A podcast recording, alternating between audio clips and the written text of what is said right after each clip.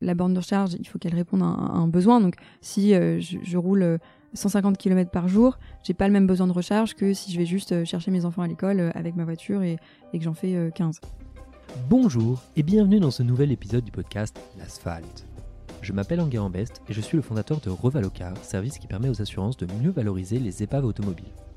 J'ai décidé de créer ce podcast pour que les passionnés et les professionnels de l'automobile puissent mieux comprendre ce qu'il se passe au sein de cette industrie passionnante qu'est celle de l'automobile. Volontairement ou involontairement, les métiers de l'automobile sont quelque peu opaques, et je ne vous parle même pas des professions oubliées ou peu mises en valeur. Pour augmenter la visibilité des acteurs et créer des synergies business, nous allons à la rencontre des acteurs du secteur automobile. Cela vous permettra d'être tenu au courant des dernières innovations sur le marché automobile. Ainsi, je vous propose des conversations avec des chefs d'entreprise et des professionnels de l'automobile qui portent un regard d'experts sur leur partie du secteur automobile. L'asphalte, c'est un podcast où on parle du circuit de distribution, de la production et de la conception, d'économie circulaire et d'écologie, de l'utilisation des données, de la réparation et des chaînes logistiques. Je ne vous en dis pas plus et vous laisse découvrir ma conversation avec l'invité de cet épisode. Merci, bonne écoute. Aujourd'hui, je suis reçu chez Charge Guru et particulièrement par Julia Titeux, directrice marketing responsable du développement, et on est là pour parler de l'installation des bornes de recharge. En tout cas, je suis ravi d'être là. Bonjour Julia. Bonjour Enguerrand. Est-ce que déjà, dans un premier temps, pour les gens qui nous écoutent, tu pourrais un peu te présenter et présenter ton parcours? Oui, bien sûr. Donc, euh, je suis Julia. Euh, j'ai fait une école de commerce et ensuite, euh, finalement, assez vite, j'ai eu une première expérience chez un fabricant de bornes de recharge, un peu par hasard, parce que je, j'étais intéressée par le secteur de la mobilité et j'ai trouvé cette opportunité à l'étranger. Euh, et finalement, donc, j'ai rencontré les fondateurs de Charge Guru. C'était en fin 2018 qui montaient le projet avec la volonté de construire finalement la première plateforme européenne d'installation de bornes de recharge. Eh bien, écoute, super transition, parce que du coup, tu vas pouvoir nous parler un peu de Charge Guru, et, et finalement aussi d'avoir un peu ce triptyque de la proposition de valeur et de finalement de qu'est-ce que vous faites d'un point de vue concret ou plutôt un peu une carte d'identité. Est-ce que tu pourrais nous faire la carte d'identité de Charge Guru Oui, alors euh, si on parle d'un point de vue euh, euh, un peu, technique sur qui on est et ce qu'on fait, finalement, Charge Guru, on est une plateforme et également un intégrateur. Donc on est une plateforme parce que on travaille avec d'un côté les clients qui souhaitent installer des bornes de recharge et de l'autre avec les installateurs qui ont cette compétence technique pour l'installation des bornes de recharge. Et on est également un intégrateur parce qu'on va aller chercher ce qui se fait de mieux sur le marché, différentes briques, pour les intégrer et faire une offre packagée clé en main de solutions de recharge pour véhicules électriques. Et hum, toi, au sein de Charge Guru, est-ce que tu pourrais nous, nous, redire un peu ce que tu fais ou pour qu'un auditeur qui ne te connaisse pas se dise mais c'est quoi le quotidien de Julia? Alors, euh, dans une jeune entreprise euh, comme Charge Guru, euh, au sein du marketing, il y a, c'est vrai que les jours sont assez différents l'un de l'autre. je me retrouve par exemple à enregistrer un podcast aujourd'hui, c'est pas forcément ce que je faisais hier. au marketing, on s'occupe à la fois finalement de faire en sorte que Charge Guru soit connu au sein de l'écosystème de la mobilité, mais également auprès des particuliers et des professionnels qui vont passer aux véhicules électriques.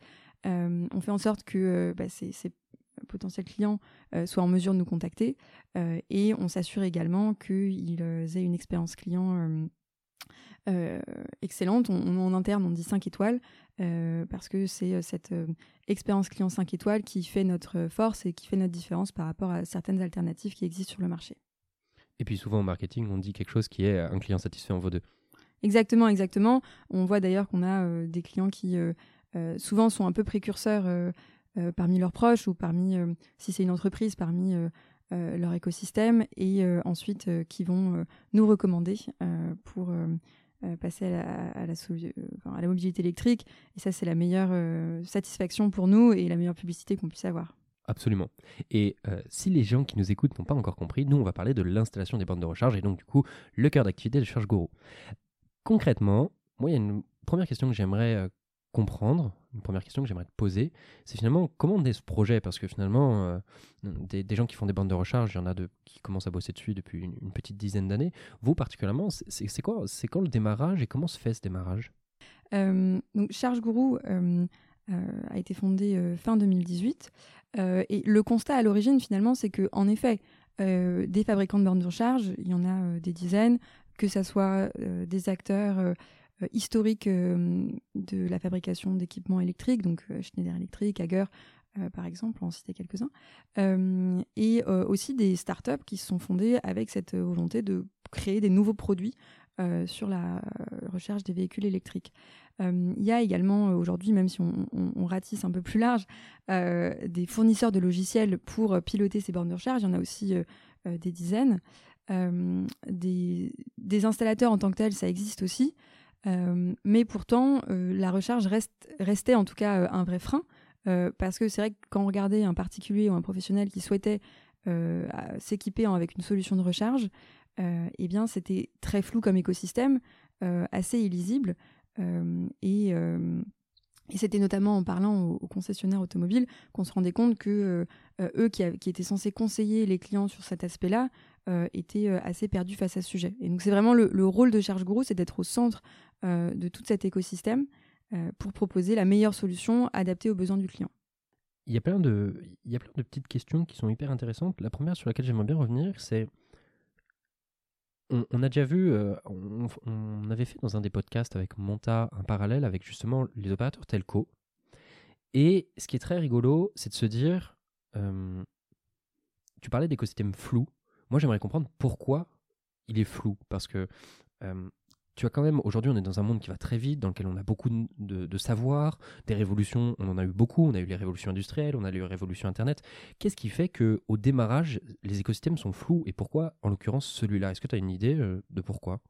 Ouais, alors, quand je dis flou, c'est euh, pour euh, finalement quelqu'un qui n'est pas dans cet écosystème et qui souhaite, qui, a, je sais pas, craqué sur une Tesla ou les, les, super modèles qui sortent des autres marques électriques, euh, parce qu'il y, a vraiment des modèles très sympas qui sortent. Euh, on, travaille avec des, constructeurs automobiles qui, sont vraiment euh, bien investis et, qui, sortent des modèles très très sympas. petit aparté, mais j'avais pu participer avec notre partenaire Mini au, lancement de la Mini électrique, qui est juste une voiture hyper canon. Et, finalement, c'est, c'est quelqu'un qui souhaite acheter une Mini électrique qui n'est pas passionné de mobilité électrique, euh, eh bien, pour cette personne, c'est très flou parce que euh, jusqu'à ce jour, euh, cette personne ne s'était jamais posé la question de comment est-ce que je vais recharger ma voiture électrique, vu que c'est un, sujet complètement nouveau pour, pour à peu près tout le monde, à part les gens qui, qui sont dans cet écosystème. Pour nous, c'est vrai que enfin, l'écosystème est quand même assez quand même assez bien structuré aujourd'hui, surtout comme tu le disais, ça va faire une dizaine d'années. donc chacun a son rôle quand même à peu près à peu près précis, même si euh, on voit qu'il euh, y, y, a des choses qui changent euh, au fur et à mesure. Tu nous parlais des fabricants et de justement, il y a beaucoup de fabricants qui émergent. moi, j'ai en tête des fabricants qui sont souvent assez petits. Est-ce que tu peux nous expliquer aussi pourquoi est-ce que finalement c'est des choses qui sont, à part sur tout ce que tu disais sur la partie de Schneider, etc., qui sont des énormes industriels, pourquoi est-ce qu'on a aussi des tout petits acteurs comme ça qui s'occupent de la bande de recharge vraiment en mode, bah, je sais pas, moi j'impose, euh, j'en sais rien, peut-être 100, 100, par an, etc., ce qui doit pas être beaucoup. Pourquoi est-ce que justement il y a une telle disparité qu'il y a des acteurs qui sont aussi petits en termes de fabricants? Alors, je pense que c'est une, une, très bonne question. Je pense que hum, euh, la bande de recharge, c'est euh, un, un, objet qui finalement relativement simple, mais sur lequel on va pouvoir embarquer beaucoup de technologies pour le rendre super intelligent. Euh, on va pouvoir ajouter une appli, ajouter du pilotage énergétique, euh, ajouter, euh, notamment pour aller plus loin sur le pilotage énergétique, par exemple, la capacité de faire en sorte que la borne ne charge que quand les panneaux solaires produisent de, l'électricité. et donc il y a plein de, petites fonctionnalités comme ça qui sont très, très attractives. Euh, et je peux comprendre que euh, des, passionnés un peu euh, de technologie se disent mais moi j'ai envie de, créer mon produit et, et, le diffuser pour vraiment avoir un impact sur cette nouvelle habitude qui va tous nous concerner d'ici 10-15 ans, qui est de recharger son véhicule électrique, pas tous les jours parce que c'est pas nécessaire, mais plusieurs fois par semaine. Au-delà un peu de, de, justement cet aspect de création, comment est-ce que, à partir des premiers euh, de la première idée, de la, de la première réalisation. Comment vous devenez un peu ce que vous êtes aujourd'hui avec euh, un peu plus d'une centaine de collaborateurs, si je ne dis pas de bêtises euh, c'est quoi un peu les différentes phases ou les différents points d'étape que vous avez pu avoir? Très bonne question, surtout que c'est vrai qu'on ne prend pas forcément le temps de se poser et de, regarder en arrière sur comment est-ce qu'on est arrivé jusque-là. Bah, je pense qu'on mmh, a eu une phase où c'est vraiment, on a fait très attention à ça, qui étaient nos premiers clients. donc vraiment de les servir au mieux, d'être très à l'écoute de leurs besoins, de faire des choses peut-être beaucoup trop sur mesure pour que ça soit industrialisable, mais qui ont vraiment permis de, comprendre le besoin client et de comprendre quelles solutions il fallait construire et, de garder ça vraiment un peu ouais, chevillé au corps pour la suite et, vraiment construire notre vision finalement de quel service client on, voulait et quelle expérience client plus généralement on voulait proposer. une fois qu'on a fait ça, on, a ensuite commencé à ajouter les différentes briques pour pouvoir servir plus de clients tout en gardant cette satisfaction. et donc on a bah, on a les outils aujourd'hui, les CRM pour gérer tous nos clients. On, on, a construit et on continue à construire tous les outils pour gérer nos projets d'installation et aussi toute la phase, je tiens à le préciser, post-installation. Donc il y a bien sûr la maintenance qui est hyper importante et tout ce qui est l'exploitation de la borne de recharge qui est également un, gros, une grosse partie de notre activité aujourd'hui. Et, ensuite, passer cette première phase qui était très concentrée sur la France, on a commencé le développement international avec d'abord l'Espagne, le Portugal, et maintenant on est présent également en Italie, en Belgique, en Allemagne et au Royaume-Uni. Et peut-être un, petit point d'étape qui serait intéressant, c'est de se dire, on, a bien parlé de deux acteurs qui sont le particulier qui veut faire sa bande de recharge ou qui veut acquérir sa bande de recharge, et d'un autre côté, toute la partie intégration, fabricant, etc.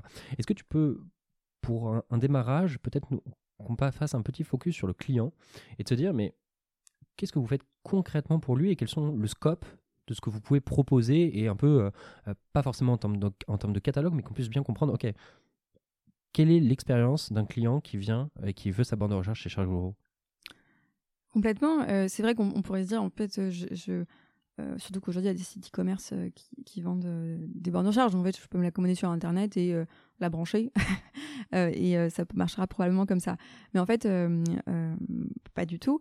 et nous, on a déjà une première phase pour chacun de nos clients qui est une phase d'études techniques et d'études d'habitude aussi. parce que finalement, la borne de recharge, il faut qu'elle réponde à un, besoin. Donc, si je, roule 150 km par jour, j'ai pas le même besoin de recharge que si je vais juste euh, chercher mes enfants à l'école euh, avec ma voiture et, que j'en fais 15. Euh, donc il y a le besoin et il y a un aspect technique qui est le lieu d'installation de la borne de recharge, quelle est sa capacité en termes de puissance électrique. donc c'est vrai que si j'ai une maison où j'ai déjà installé, si on veut se faire plaisir, une une piscine chauffée avec qui utilise pas mal d'électricité. Peut-être même on a des clients qui ont des, appareils quasi industriels chez eux, ou même rien que bon bah du chauffage électrique un four finalement. eh bien, ajouter une borne de recharge, c'est un, un, gros impact sur la consommation d'électricité. et donc, il faut vraiment étudier cela pour proposer la, la, bonne solution. Euh, parce que si en effet, on, juste on, euh, on prend cette borne de recharge, euh, de la puissance qui nous paraît la mieux pour nous, qu'on demande à un électricien de la raccorder et qu'on n'y réfléchit pas, eh bien, dans 40% des cas, c'est une étude qu'on a faite, ça va disjoncter, ce qui n'est pas une expérience hyper recommandable au quotidien pour son véhicule électrique. Alors, c'est hyper rigolo que tu. Parce que quand tu m'as quand as commencé à répondre, moi j'avais vraiment cette vision du frigo. Genre, tu commandes ton frigo, tu le branches et puis c'est fini. en fait, c'est vrai que c'est. Aujourd'hui, dans un monde où on l'a vu par exemple avec la crise en Ukraine, avec euh, une, une, hausse sur les matières premières ou sur le coût de l'énergie, c'est une, une, vraie thématique de se dire mais attends, comment est-ce qu'on fonctionne de façon intelligente? Et c'est là où, a priori, de ce que tu me dis et de ce que je comprends, qu'il y a une vraie plus-value sur ce sujet-là. Euh, et j'aimerais bien justement comprendre peut-être le, dans le détail, c'est de se dire, on voit tous les prises électriques qu'on a dans notre mur. La question que je me pose en tant que moi qui ne suis pas un expert, que ce soit en énergétique, etc., pourquoi est-ce qu'on ne peut pas avoir juste une prise, euh, entre guillemets, euh, euh, sortie secteur, ou pourquoi est-ce que c'est très important d'arriver à gérer voilà, de faire cette analyse justement énergétique et un peu sur quoi est-ce que vous jouez et pourquoi ça l'est pas? Euh, alors pourquoi est-ce qu'on ne peut pas euh, recharger une, voiture sur une prise de courant standard? Euh, Dans les faits, c'est techniquement possible. Hein, c'est souvent appelé de la hum, recharge d'appoint et les voitures sont livrées avec un câble qui permet de faire ça. Ça, fonctionne. Hein. Le, sais pas si c'est un souci, mais le, bémol, c'est que si on fait ça, on recharge environ 5 km par heure de recharge. donc si on conduit très peu et qu'on a sa voiture qui garer toute la nuit, euh, ça va nous suffire. Euh, par contre, euh, si on veut avoir une voiture qui est très souvent rechargée, notamment on, a beaucoup de clients qui souhaitent, qui, se disent bah, peut-être que je vais rentrer du travail le soir, mais si j'ai une urgence, si je dois emmener mon, enfant aux, urgences ou quoi, je veux pas que ma voiture elle soit qu'à 15% de charge parce que j'ai pas voulu installer une borne. Donc c'est en termes de vitesse, on est quand même très limité si on, se branche sur une prise de courant standard. et il y a quand même un facteur sécurité qui est non négligeable où, à part des maisons très récentes, les prises de courant elles sont pas faites pour fonctionner à pleine puissance pendant 24 heures par exemple si on a toute sa batterie à recharger. Donc il y a des cas aussi également où on a pu voir des, des, problèmes de sécurité donc qui sont complètement évités avec une borne de recharge. Ok, Très très clair. moi, je me pose aussi une question parce que c'est vrai que je suis bon citadin à Paris et donc j'ai pas de, de toute façon pas de voiture tout court, mais pas d'électrique non plus. Je me pose la question, une installation de bande de recharge, ça me coûte combien avec une fourchette genre très large? Oui, alors en effet, ça va, comme tu dis, la fourchette est large vu que ça va dépendre, comme je disais en avant, en, amont du, du, lieu d'installation, mais on est, il faut compter entre 1200 euros et dire 2000 euros si on choisit une puissance euh, importante et qu'on a un, cas d'installation un peu compliqué. Mais donc du coup, ça reste globalement, quand en plus on, le voit beaucoup sur le prix des, voitures, des voitures électriques euh, neuves, ça reste quand même, je pense, quelque chose d'assez marginal par rapport à la, au prix du véhicule. Euh, oui, oui, en effet, c'est, en effet, on n'est pas en train de, de construire une, station-service dans son garage, donc ça reste, oui, ça reste abordable. après, on, comprend que euh, ça reste un coût hein, quand même. Donc euh, mm. c'est pour ça aussi que nous, on, cherche vraiment à avoir des solutions fiables et des solutions qui conviennent vraiment aux, besoins quotidiens de nos clients. Peut-être on peut faire un petit crochet aussi sur, là on voit bien l'expérience d'un point de vue client. On, a un peu balayé le spectre d'intervention. Je me pose une question aussi en tant que client qui installe cette nouvelle borne de recharge avec quel genre de partenaire je vais devoir, par exemple, euh, dialoguer pour... Euh, est-ce qu'il y a des surcouches qui vont s'opérer de façon transparente ou pas? Euh, alors, le seul intermédiaire, finalement, ça va être. je ne sais même pas si on peut appeler ça un intermédiaire, mais la seule haute partie qui va être concernée, ça va être son fournisseur d'énergie, éventuellement. vu que bah, le coût de la recharge, ça va largement dépendre du coût de notre contrat d'électricité. Euh, nous, notre étude qu'on a faite, euh, euh, où on s'est vraiment basé sur les données de consommation électrique de nos clients, on voit que ça représente un coût d'environ 30 à 40 euros par mois, la recharge. c'est une moyenne hein, en fonction de, combien on, va rouler chaque mois. mais donc, et, ce coût, il est pilotable finalement si on arrive à éventuellement avoir un fournisseur un peu plus abordable ou avoir un fournisseur qui propose des tarifs moins chers la nuit et qu'on va pouvoir piloter sa recharge pour recharger uniquement la nuit. Mais ça, on est d'accord que la partie de fournisseur énergétique, c'est la même chose que quand j'ai mon contrat, euh, mon contrat EDF, etc. Euh, tel classique, c'est juste, euh, il y a des options supplémentaires, j'imagine, mais ça reste le même dialogue. Il n'y a pas d'interface, entre guillemets, il n'y a pas un suracteur que je dois aller voir, aller chercher, etc.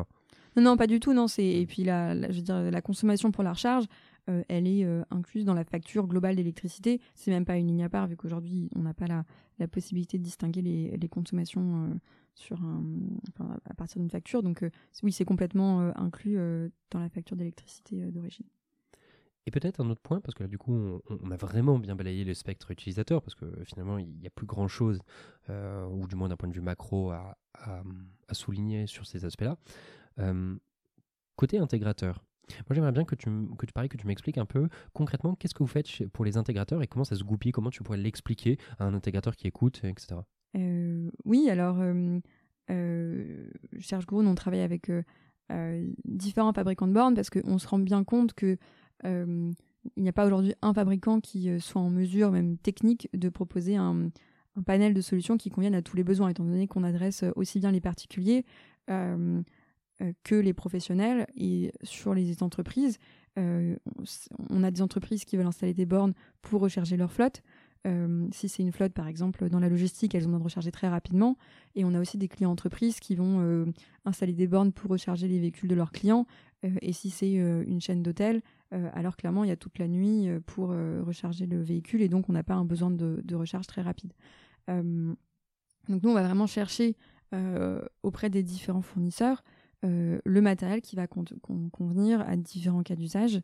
et là-dessus, on a des grilles de décision euh, euh, qui sont mis en place par euh, notre département achat dont, je ne fais pas partie, donc je ne vais pas m'avancer dessus.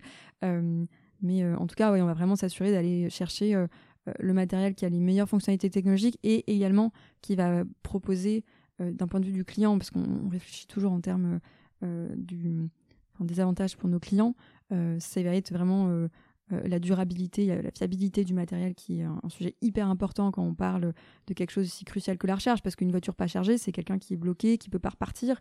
Euh, donc c'est vraiment euh, très enquiquinant quoi, quand, on, quand on a des problèmes de matériel. et également l'expérience utilisateur, parce que c'est vrai que c'est un geste qui, qui sera anodin de recharger sa voiture, mais qui pour aujourd'hui, pour la plupart des gens, quand on vient d'acheter sa voiture électrique, les premières fois on va la brancher sur une borne, il faut, est-ce qu'il y a un clapet, est-ce qu'il faut appuyer sur un bouton, c'est pas toujours, euh, euh, toujours simple et nous, c'est aussi notre devoir de trouver ce qui va être le plus facile d'utilisation pour nos clients. Et donc, si je résume un peu bien tout ce que tu m'as dit, c'est en gros, c'est il existe pléthore d'acteurs d'un point de vue fabricant qui ont chacun leur spécialité, leur choix, leurs compétences et aussi leur cas d'usage. Et en fait, c'est d'arriver à matcher en fait l'existant, l'existant du fabricant avec l'utilisateur et son besoin. Exactement, exactement, c'est notre rôle. Euh. Une, question que tu, dont tu me parlais, et ça, m'est venu grâce à justement cette notion d'expérience client euh, sur la, bande de recharge, comment ça s'organise le, le, le, démarrage et au-delà de ça, est-ce que tu peux régler une borne? Par exemple, je sais pas moi, euh, imaginons que moi j'ai besoin que de faire que des recharges la nuit, mais il se trouve que, je sais pas, je change de taf et donc du coup j'ai besoin de faire beaucoup plus de, de trajets, j'ai besoin de la charger en journée. C'est des choses qui s'adaptent en fonction de borne alors, pour une borne à domicile, on peut choisir de la hum, régler pour qu'elle ne recharge que la nuit, par exemple, euh, sur les heures creuses. Hum, donc là, ça va être un dispositif euh, qui est installé et qui peut être désactivé. Donc en effet, c'est complètement quelque chose qu'on peut modifier. Hum, après, de manière euh, même beaucoup plus fluide, on a des bornes de recharge qui ont des applications où tu peux prévoir et planifier ta recharge.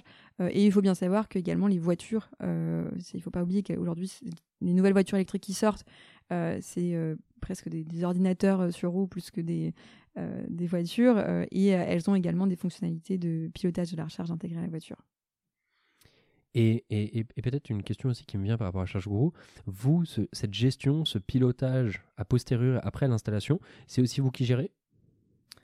Complètement. Donc nous, on est installateur, c'est presque trop réduit par rapport à tout ce qu'on fait, mais c'est vrai que c'est ce qui est plus imagé et, compréhensible, disons. Euh, euh, il y a euh, une borne, une fois qu'elle est installée, elle a, toute une vie, qui aujourd'hui d'ailleurs n'est pas arrêtée sur un nombre d'années, étant donné que les premières bornes ont été installées il y a une dizaine d'années et que pour la plupart elles fonctionnent toujours. donc c'est du matériel qui est, qui, qui, est robuste. et donc nous, on s'occupe bien sûr de proposer la maintenance de la borne, que ce soit sur de la maintenance préventive euh, avec des contrôles, euh, ce qu'on ce fait vraiment en entreprise où on a des, besoins de disponibilité très élevés, euh, et de la maintenance curative, donc pour faire du dépannage quand on a un, souci avec sa borne de recharge. Et alors à ce moment-là, sur la partie de gestion, vous vous appuyez sur un technicien qui, qui est par exemple un homologue du fabricant, ou c'est vraiment vous en interne, vous avez vos propres équipes sur la partie de réparation alors, on fonctionne toujours avec un modèle d'intégrateur sur cette partie-là.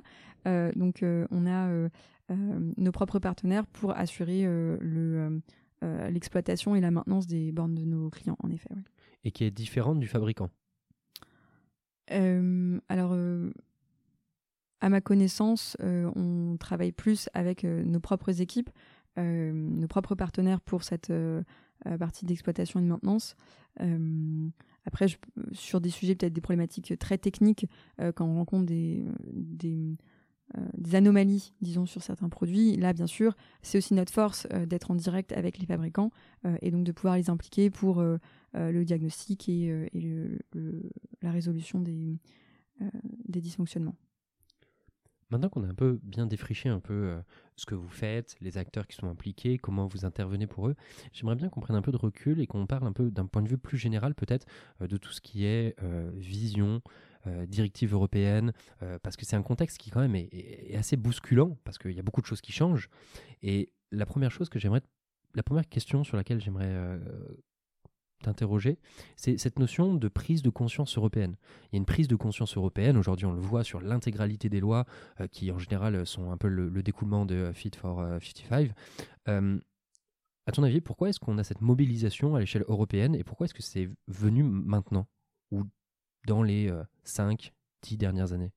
Alors, très bonne question et, je pense que il y, y, a de quoi faire des, recherches et des études assez approfondies euh, euh, il y a sûrement des, experts euh, qui, sont posés là, qui ont creusé le sujet.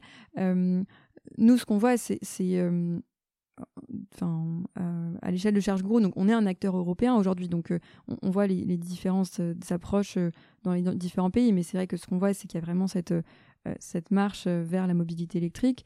et de notre point de vue, il y a plusieurs facteurs. Le premier, c'est naturellement les avancées technologiques sur les véhicules électriques. Euh, c'est vrai que euh, quand on, était en 2018, euh, au début de Charge Guru, il y avait quand même peu de véhicules électriques disponibles et il fallait un peu parfois soit oublier le design de certains modèles, soit leur capacité en termes d'autonomie. Et quand c'était pas ça, il fallait faire un, peu oublier le prix par contre. et, c'est vrai que aujourd'hui, on a euh, quand même un choix de véhicules qui est beaucoup plus large euh, et on veut dire on, peut beaucoup plus légitimement demander aux entreprises et aux particuliers de passer aux véhicules électriques quand on a tout ce choix. je ne veux pas citer de modèle parce que ça serait pas gentil, mais c'est vrai qu'il y a, il y a cinq ans, euh, il y avait voilà enfin les, choix étaient assez limités. Il y avait certains modèles qui avec euh, des autonomies de 90 km il faisait un peu trop froid. Bon c'est compliqué d'exiger du continent européen de passer euh, à la voiture électrique quand on a que ça comme solution abordable finalement. Donc ça je pense que c'est un, vrai point ouais. Mmh. et là on touche du doigt plein de sujets très intéressants et on, enfonce pas mal de portes ouvertes ou pas j'en sais rien. Tu parles d'avancer d'un point de vue technologique sur l'électrique, donc c'est-à-dire une diversification du parc si je lis entre les lignes. Parlons constructeurs. Aujourd'hui, on a vu euh, une directive, une gouvernance européenne très forte qui a imposé aux constructeurs, notamment thermiques, de s'arrêter complètement. Tous les constructeurs ont, râlé sur ces aspects-là parce qu'ils ont dit non mais attendez, vous vous rendez pas compte, 2035, faire la fin des, véhicules, des, véhicules thermiques veut dire que vous allez devoir développer toutes les infrastructures donc bande de recharge, gestion, euh, potentiellement destruction des anciennes infrastructures, parce que quid des, stations essence qu'on voit toutes les, euh, toutes les 5, qu'on voit tous les 5 km. Est-ce que tu aurais un mot pour justement euh, cette transition qui a été faite et un peu aussi de la mauvaise volonté des constructeurs? Parce que ils ont dit c'est pas possible, c'est pas possible. Mais vous, par rapport à Charge Guru, comment vous vous situez ou comment est-ce que vous voyez un peu ce, ce changement de paradigme? C'est atteignable, c'est pas atteignable? Alors, euh, on a la chance de beaucoup travailler avec les constructeurs automobiles. Euh, on a aujourd'hui près d'une dizaine de partenariats euh, en Europe avec différents constructeurs, que ce soit des constructeurs allemands, beaucoup, français, italiens et autres. Et, nous, c'est pas, ce qu'on ressent, c'est pas du tout une mauvaise foi, comme tu pourrais le dire. au contraire, c'est c'est des efforts qui sont demandés, qui sont énormes. Enfin, et c'est une que ça soit même quand on y pense au sein des organisations, euh, une réorganisation euh, de leurs équipes qui, est, qui est démentielle. Et c'est des. Même si on. moi, je pense à nos. Enfin, nos, nos, homologues, nos interlocuteurs qui ont rejoint les constructeurs il y a 15 ans, 20 ans, enfin surtout que c'est des carrières longues qu'on peut avoir dans ces, dans ces entreprises. Et, au début, enfin eux quand ils étaient arrivés, la voiture électrique ça n'existait pas, c'était pas du tout, ça pas du tout partie de euh, même, forcément des stratégies de l'entreprise. et aujourd'hui, on leur demande de tout oublier et de favoriser le véhicule électrique, qui est une, technologie quand même radicalement du véhicule thermique. donc, en tout cas, nous, au, quotidien, avec les, gens avec qui on travaille, on, mesure, je trouve vraiment, les efforts qui sont demandés. Et, et, aussi les résultats, parce que on le voit en, là en, bientôt 5 ans de Charge Guru. Bah, il y a 5 ans, quand on allait avec nos, partenaires rencontrer les, les, commerciaux en concession, la recharge, c'est vraiment quelque chose de très nouveau souvent. Il y avait peut-être un véhicule de la gamme qui allait être hybride, rechargeable. Euh, et, aujourd'hui, quand on y va, bon, bah, il y a plusieurs véhicules de, la gamme qui sont 100% électriques euh, et il y, a, une, il y a une vraie maîtrise du sujet. Donc, euh, c'est quand même des milliers de personnes à former et il c'est le grand truc de, la, gestion de la transformation. C'est un vrai sujet et c'est quelque chose qu'ils font au quotidien, ces acteurs. Donc, c'est plus.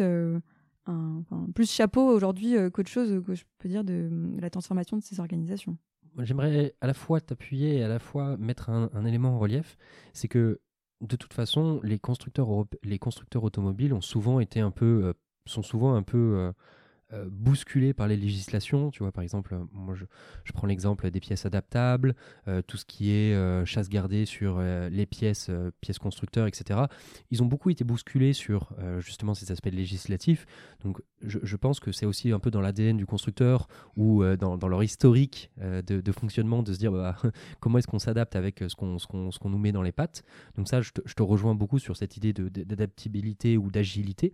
Mais pour autant, quand je pensais à mauvaise foi, on, va, en citer quelques-uns. Euh, par exemple, l'Allemagne. Prenons l'Allemagne. Aujourd'hui, 2035, euh, fin des véhicules thermiques, l'Allemagne s'est levée, euh, je dirais, février 2023, et a dit écoutez, les gars, 2026, on a encore, entre guillemets, une fenêtre pour pouvoir remettre en cause cette notion de, véhicule et de transition totale vers l'électrique pour le coup, eux, moi j'appelle ça assez de la mauvaise foi, de se dire bah attendez, on a signé les papiers, mais finalement on, retourne un peu notre veste. Et euh, preuve à l'appui aussi, qui j'aimerais bien avoir ton retour sur aussi euh, un décret qui s'appelle le décret Ferrari, euh, qui dit que bah, pour les petits constructeurs type véhicules de collection, on va conserver des infrastructures thermiques et la possibilité de rouler avec ces, véhicules-là. Et, moi je vois un peu une dualité, et c'est vraiment ça euh, quand j'entendais mauvaise foi, c'est de se dire, bah, en fait, on, a beau aller dans la direction de 2035 avec de l'électrique, pour autant, il y a des signaux forts avec le lobby euh, des, constructeurs allemands qui fait que bah ils commencent à émettre des réserves et à se lever un peu. Et tu vois, je vois un peu cette dualité du discours. Je ne sais pas ce que toi t'en penses ou ton, avis à ce sujet-là. Comme je disais, c'est vrai que c'est une, situation qui demande énormément euh, de changements. et certes, de la part, on pense au changement des gammes, d'un point de vue très technique, mais euh, derrière, il y a quand même des, gens derrière tout ça. Et normalement, quand on pense en Allemagne, le bassin d'emploi euh, lié euh, au, moteur thermique est énorme. Et, on, peut comprendre du coup qu'il y ait des envies de, de, préserver ça d'une manière ou d'une autre. parce que je pense que là où enfin, en tout cas, nous, chez Charge Guru, on n'est pas. on est. notre notre rôle c'est de faciliter la transition vers la mobilité durable. Euh, notre rôle, c'est pas euh, d'interdire le véhicule euh, thermique. nous, on veut juste faire en sorte que le plus de monde possible puisse avoir une mobilité la moins carbonée possible. et donc que la mobilité thermique reste un hobby pour certains, pour des passionnés, qui sinon vont tout faire pour essayer d'empêcher le développement du véhicule électrique parce qu'ils voient, ils voient ça comme la fin de leur passion. Bon, c'est pourquoi pas?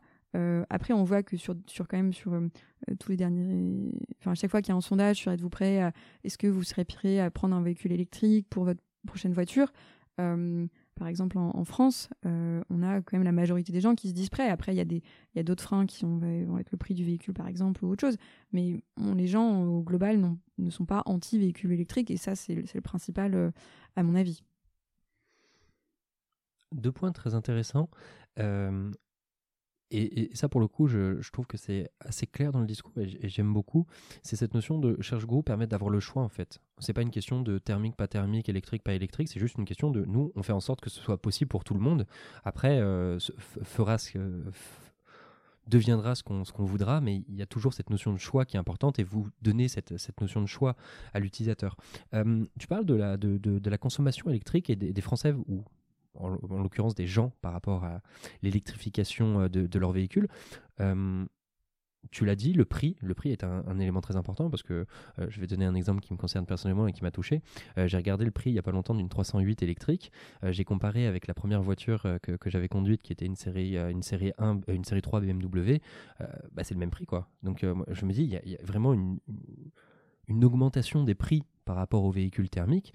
Et, moi, ça m'avait un peu choqué. Et passons l'anecdote. Est-ce que tu aurais un peu, euh, pas forcément une liste, mais une idée de, des différentes choses qui freinent un peu euh, l'adoption de l'électrique aujourd'hui en France d'un point de vue consommateur? Euh, Oui, complètement. C'est quelque chose qu'on regarde précisément. Les, les, freins au, passage à la mobilité électrique, bah, il y a, comme tu dis, très naturellement le, prix. Et aujourd'hui, ça reste quand même le prix des véhicules, euh, l'un des derniers facteurs euh, qui, euh, qui, qui est un obstacle pour certaines personnes. après, on, a vu que le, gouvernement a, différentes idées pour résoudre cela et, c'est vraiment bienvenu. Et on voit aussi que les gammes de véhicules qui sortent quand même tendent à diminuer naturellement avec le développement de ces technologies. On a également le choix des véhicules. Euh, je, pense, euh, de, mon expérience personnelle, euh, je viens d'une famille nombreuse. clairement, la, famille, elle, rentre, elle, rentrait pas dans une Zoé, quoi. Donc, il y a aussi le fait d'avoir des véhicules qui vont correspondre à tous les usages. et il y a finalement, c'est celui qu'on a décidé d'attaquer, donc c'est pour ça que je vais peut-être en parler un peu plus, mais qui est la recharge. à la fois de, de, ne pas savoir comment on recharge chez, tout court finalement, mais aussi chez soi, parce qu'aujourd'hui, euh, la recharge à domicile, c'est nettement le lieu euh, privilégié par les utilisateurs, mais aussi euh, recommandé, que ce soit en termes de praticité ou d'économie. et ne pas savoir comment on recharge chez soi, et également ne pas avoir accès à des infrastructures de recharge sur la voie publique lorsqu'on fait des trajets importants. Donc, par exemple, quand on va en vacances, le fait d'avoir des bornes sur autoroute. Hyper clair sur ces enjeux-là. Et euh, c'est rigolo parce que cette gestion de recharge, moi qui n'en ai pas, euh, je me dis quand on me dit on va installer une borne de recharge chez toi, moi je vois la station essence dans mon garage, tu vois.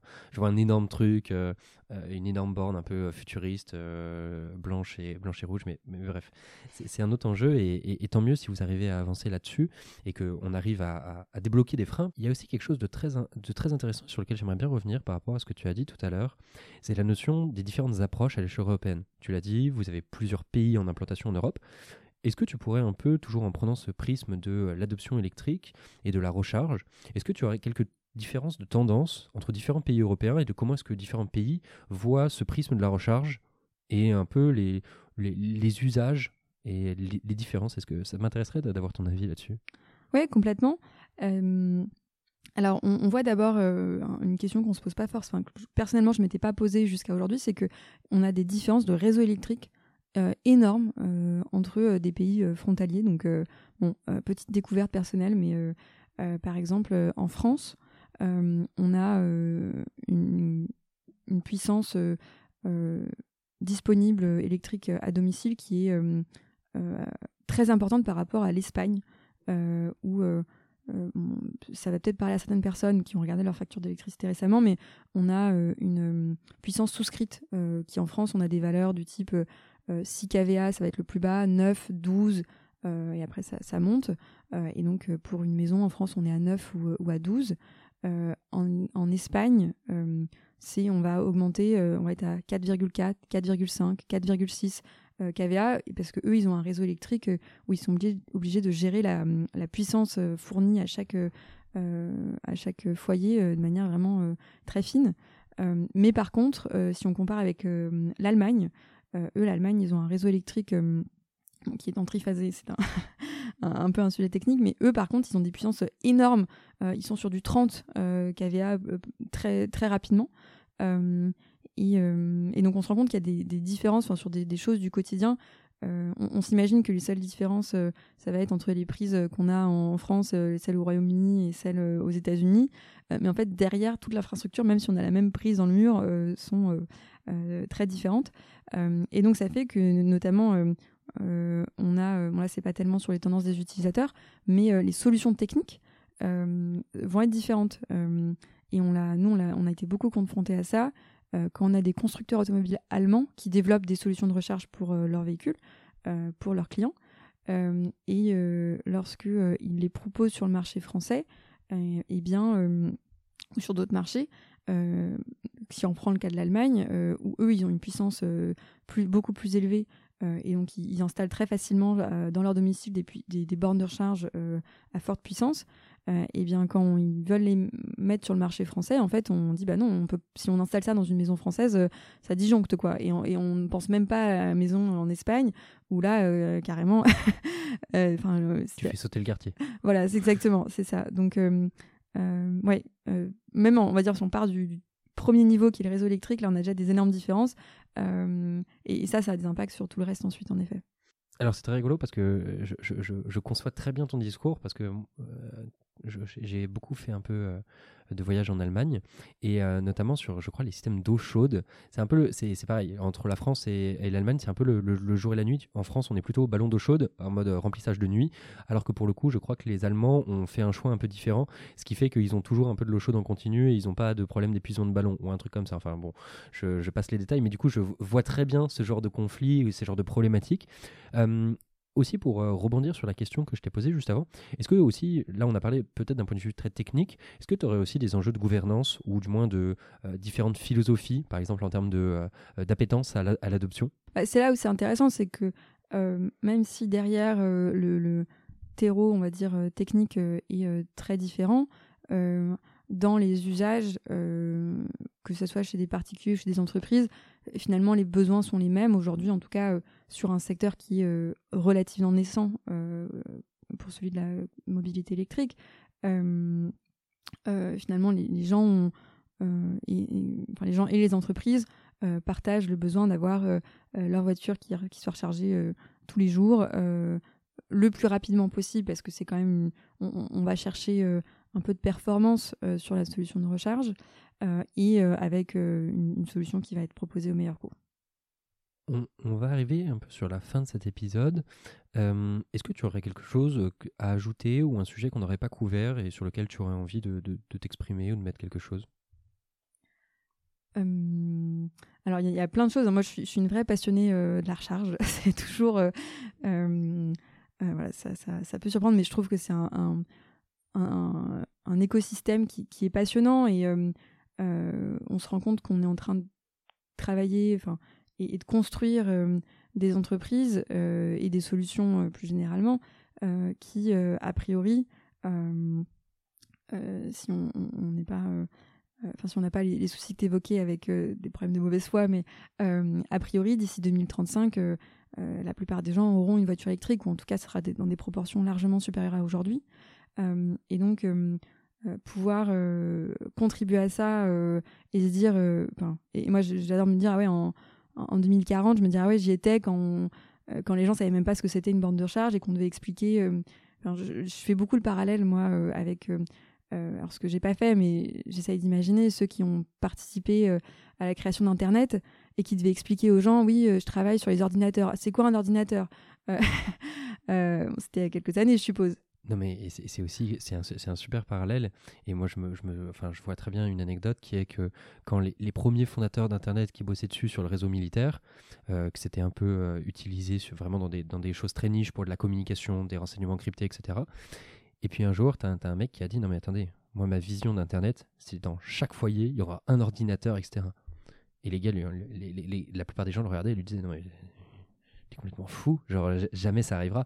Et donc il y a, vraiment cette notion de euh, comment tu transmets cette vision, et je pense que euh, c'est aussi au cœur de tes problématiques, toi personnellement, en, termes de, marketing, parce que finalement, c'est euh, Charge Guru porte une vision, porte 2040, porte 2000, 2055, etc.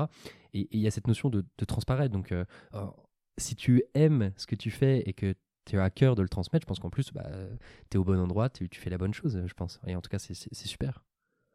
Bah, complètement, écoute. euh, et euh, moi, je suis, très heureuse de faire ça. Et puis, je pense que c'est ce qui anime la plupart des gens qui sont, qui sont chez Charge Guru. euh, et ce qui fait que bah, l'entreprise continue de, grandir. Et, d'ailleurs, je- j'en profite, on cherche aussi des gens, on recrute aussi toujours. Donc, n'hésitez pas à nous contacter, même en, candi- en candidature libre. On, on a toujours de la place pour d'autres passionnés de la recharge. Et hum, avant de conclure sur les questions de fin, tu- on parle de vision, on parle de euh, 2040, 2055. C'est quoi pour toi le projet, le, le- pardon, c'est quoi le futur de Charge Guru Charge Guru dans 10 ans, ça ressemble à quoi pour toi? Euh, alors, euh, encore une fois, je vais peut-être refaire la même, intro que sur ta question tout à l'heure. C'est vrai qu'on ne prend pas, euh, surtout dans une entreprise qui grandit vite, forcément le temps de voilà, d'avoir des plans à 10 ans comme chez, Toyota ou, ou j'ai des, souvenirs de mes cours d'école de commerce d'autres d'autres boîtes. Mais bah, Charge Guru, nous, on a vraiment une vocation européenne. On voit que c'est un, notamment du côté des, entreprises, il y a un vrai besoin pour des, des, multinationales d'avoir euh, euh, un accompagnement euh, au niveau européen. Et donc c'est quelque chose qu'on développe. On a bah, des, des, contrats là, qui, se mettent en place. on pourra un petit teasing pour plus tard, mais on, va en communiquer plus dessus dans les prochaines semaines ou mois. Et, donc on voit qu'il y a un vrai besoin d'accompagnement au, au niveau européen.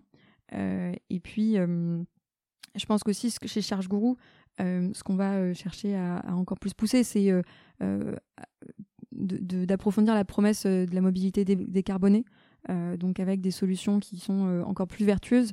Euh, Aujourd'hui, par exemple, on a euh, des bornes de recharge qui rechargent la nuit quand euh, euh, on a euh, peut-être un peu des surplus de, con- de production électrique euh, liée aux renouvelables.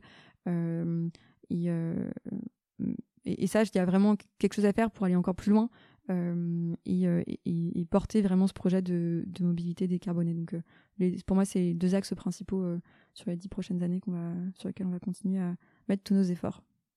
Ok, et ben, toujours intéressant d'arriver à avoir une projection de, tous ces enjeux-là. J'ai quelques petites questions de rituel. et la première, c'est si, je te demande de fermer les yeux et que je te dis automobile ou voiture automobile, tu nous parlais de la Zoé, de tes, de tes esprits familiaux, qu'est- qu'est-ce qui te vient en tête? Si je te dis automobile là tout de suite Alors, que tu vois je, je pense rarement à automobile juste tout, tout court dans ma, dans ma tête. Euh, moi, je, pense, je vois beaucoup de passion quand même. Euh, J'ai alors j'ai un, un frère euh, qui lui est passionné d'automobile, euh, mais vraiment il, il connaît, il, il reconnaît une voiture euh, par les jantes. C'est c'est pas une blague. hein, Il y a des gens qui, font ça. Euh, et, euh, je pense que l'automobile, le- mot, ça évoque beaucoup de passion chez beaucoup de monde, et c'est pour ça que euh, je disais, on, il faut pas construire la mobilité électrique contre d'autres mobilités. Euh, ouais, il faut réussir à, construire ça euh, ensemble. Bon, c'est un peu bisounours comme vision, mais, euh, passion pour euh, automobile.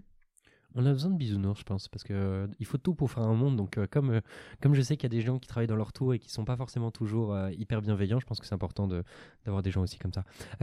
Peut-être une, autre question, c'est on, parle du futur de Charge Guru, on parle du- on a parlé de plein de futurs différents. Quand je te parle futur de la de l'automobile ou de la mobilité, là pour le coup, à quoi ça ressemble pour toi? Pour moi, l'aspect électrique, il est vraiment. C'est certain, euh, surtout ce qu'on voit aujourd'hui, euh, les efforts qui sont menés, euh, on, va vers une, mobilité qui va être électrique pour le plus grand nombre. Après, je- j'ai quand même des. hum, enfin, sur toute la partie partagée, autonomie, on, voit quand même que suite à des, un peu des, embrasements il y a, y a quelques années, on, voit que c'est quand même moins une priorité aujourd'hui. Et c'est peut-être aussi moins ce qui intéresse beaucoup de monde. Et, le fait d'avoir euh, euh, une, une mobilité, si on y arrive, après, euh, il y a peut-être besoin d'avoir plusieurs facteurs pour y arriver. Mais déjà, une mobilité décarbonée, ou moins carbonée, et donc électrique, ça reste un très bel objectif. Et je pense qu'on va essayer de se concentrer sur celui-là, en tout cas chez Charge Guru. C'est très rigolo ce que tu disais parce que dans le podcast qui a été publié euh, au moment où on enregistre ce podcast euh, la semaine dernière, on parlait avec euh, Johan Branca, fondateur de Pisto, de cette notion d'autonomie et des voitures autonomes. Et, et je vais pas spoiler, et puis vous l'écouterez pour, pour, pour avoir son avis là-dessus, mais on, en a discuté un petit peu, et c'est un sujet qui est, qui passionnant, mais euh, euh, son fer de lance, c'était de se dire mais il n'y aura jamais d'autonomie, il n'y aura jamais de voiture autonome complètement parce que ça veut dire changer les infrastructures de façon lourde ou ça veut dire euh, euh, perfectionner d'un point de vue informatique les modèles. Enfin, c'est mais c'est toute une théorie et je vous invite à, si ça vous intéresse, à, à prendre la fin de notre échange avec Joanne. Une dernière, qui est aussi une question qui me tient à cœur et qui est importante. On a, on a toujours beaucoup de gens qui nous aident, qui, dans lesquels on se reconnaît, qui nous aident, qui nous ont amenés là où, là où on est aujourd'hui. Euh, tu as carte blanche pour remercier une ou plusieurs personnes qui euh, t'ont apporté, euh, si jamais elles nous écoutent. Ah, j'ai l'impression d'être sur la scène des Oscars, surtout que c'était la saison il n'y a pas longtemps, et je n'étais pas au courant que j'allais devoir dire ça, me faire un speech larmoyant pour remercier. Non, euh, ben, je, je, vais déjà remercier ma famille, mes parents, euh, mon conjoint. Euh. je pense que c'est ce qu'ils font quand, ils, gagnent un, César. et puis, non, je pense également remercier bah, les, fondateurs de, de Cherche avec qui je travaille au quotidien, qui, qui partagent cette vision et, et, qui travaillent très dur également pour la faire vivre. Donc, euh, merci à eux. Euh, sans eux, Charge Gros n'existerait pas, donc je ne serais pas là.